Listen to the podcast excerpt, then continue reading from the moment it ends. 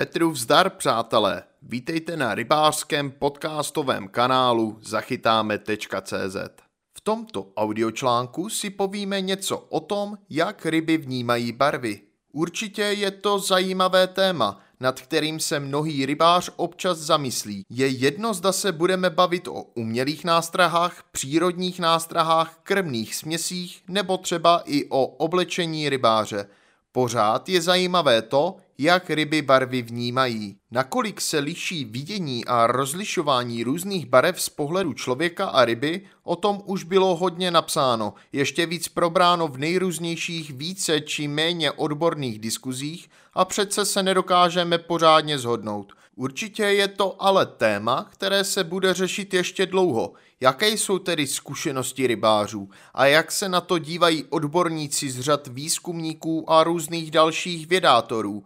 Porovnejme známá fakta a názory. Když se řekne vlnová délka a neb světlo je vlastně viditelná část elektromagnetického záření, u něhož se vlnová délka viditelného světla pohybuje mezi úrovní ultrafialového a infračerveného záření. Vynechejme ale odbornou část, kterou se zabývá vědecký obor nazývaný všeobecně optika a podívejme se, jak je to se světlem a barvami pod hladinou v praxi. Ve vodě totiž dochází ke snížení odrazivosti a pohlcování světla postupně v různých vlnových délkách. To tedy znamená, že s větší hloubkou se barvy postupně jeví méně zřetelné a následně začínají mizet byť se jedná samozřejmě o vědeckou teorii. Jako první ubývá viditelnost oblíbené červené, ovšem jedná se o hloubku okolo 4 až 5 metrů, takže se jedná především o nástrahy vedené v hodně velké hloubce. Pokud je ale voda přikalená nebo je intenzita slunečního světla nižší, je potlačení červených odstínů značně rychlejší. Potom ubývá i viditelnost oranžového a žlutého spektra – Teprve později se ztrácí viditelnost zelené a růžové barvy. Modré a tmavě fialové barvy si viditelnost a rozlišitelnost zachovávají nejdéle. Rozlišení světlých a tmavých odstínů zůstává, barvy se ale prostě jakoby vytrácejí. Nejprve pojďme na nástrahy na přívlač. Je jasné, že čistota vody vnímání barev i odstínu výrazně ovlivní, stejně tak jako intenzita slunečního svitu. Viditelnost a tím pádem také rozlišování barev či odlesků ovlivňuje i zakalení vody. V přikalené vodě jsou velmi dobře viditelné především tmavé a černé nástrahy, které se často používají i při nočním chytání. Pokud se ve vodě, především na stojatých vodách v letním období výrazně roznoží řasy, bývají účinné především nástrahy, které jsou výrazně dvou nebo více barevné a právě kontrast mezi světlými a tmavými barvami může značně zlepšit jejich viditelnost. Jako příklad lze uvést nápadné červeno-bílé woblery typu Redhead, woblery s výraznými pruhy a plandavky i rotačky s tečkami nebo pruhy na lesklém podkladu. Na okouny u vláčecích nástrah dobře fungují červené střapečky a doplňky, hlavně ale při vláčení v mělčích vodách nebo u hladiny. A jak je to s viditelností do dálky? I tady se výrazně projevuje čistota vody. V čisté vodě tedy lze použít menší a méně výrazné nástrahy, zatímco v přikalené vodě jsou vhodné větší nástrahy, které kromě lepší viditelnosti upozorní dravce na sebe i pohybem, protože na rozruch ryby reagují i vnímáním vibrací prostřednictvím postranní čáry. Teď už k umělým muškám – Muškaři dbají na konkrétní zbarvení nástrah možná ještě více než vláčkaři. Týká se to především mušek nabízených pod hladinou, tedy mokrých mušek, nymf a streamerů. Navíc některé materiály po namočení mění výrazně barvu i strukturu, takže je třeba to vyzkoušet. Přírodní materiály většinou stmavnou, u syntetických to nebývá tak časté a zřetelné. Lesklé a fluorescenční prvky, lamety, drátky, andělské vlasy a podobně mnohdy zvyšují přitažlivost nástrahy. V hodně čisté vodě to s nimi ale nesmíme přehánět, aby nástraha nepůsobila příliš nepřirozeně. U mokrých mušek a především u nymf se v poslední době často využívá peří CDC, které na sebe dokáže vázat mikroskopické bublinky vzduchu, což jejich atraktivitu často výrazně zvyšuje.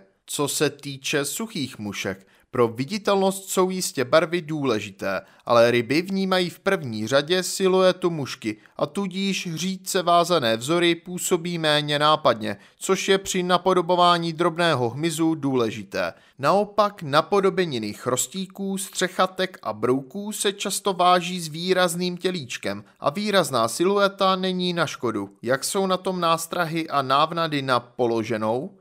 Při lovu na položenou může být lepší viditelnost nástrahy pozitivem v případě, že se ryby naučí nápadně viditelnou potravu vyhledávat, tedy zejména při intenzivním krmení. To se týká například kukuřice, barvených těstovin nebo past a těsta. Ovšem na vodě, kde ryby na nezvykle zbarvenou potravu navyklé nejsou, nemusí být bez předchozího pravidelného prokrmování lov na takové nástrahy příliš efektivní.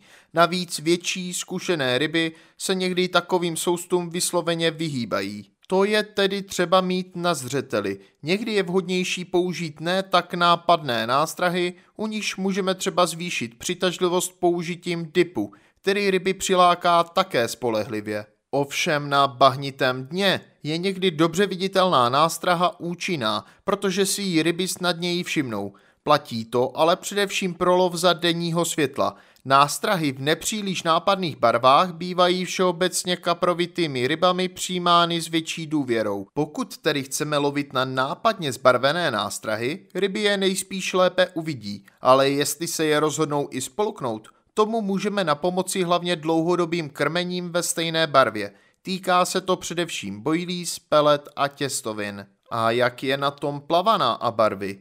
Při lovu na plavanou se často používají nápadně zbarvená těsta a především obarvené živočišné nástrahy. Můžeme zakoupit bílé červy v nejrůznějších barvách. Oblíbení jsou ostře žlutí, růžový, karmínově červení a zelení. Při lovu drobnějších ryb pod hladinou jejich barvy ryby upoutají a protože plotice, oukleje a další drobnější rybky se pohybují většinou v hejnech, moc nad nástrahou nerozmýšlejí a rychle se na ní vrhnou, než je některá čipernější rybka předstihne. Vždy je ale pochopitelně vhodné použít do krvné směsi jako přísadu červíky ve stejném zbarvení, jakou jsou ti, které napichujeme na háček. Co se týče oblečení, nenápadné barvy a žádné odlesky. To přece vždycky platilo pro oblečení rybáře.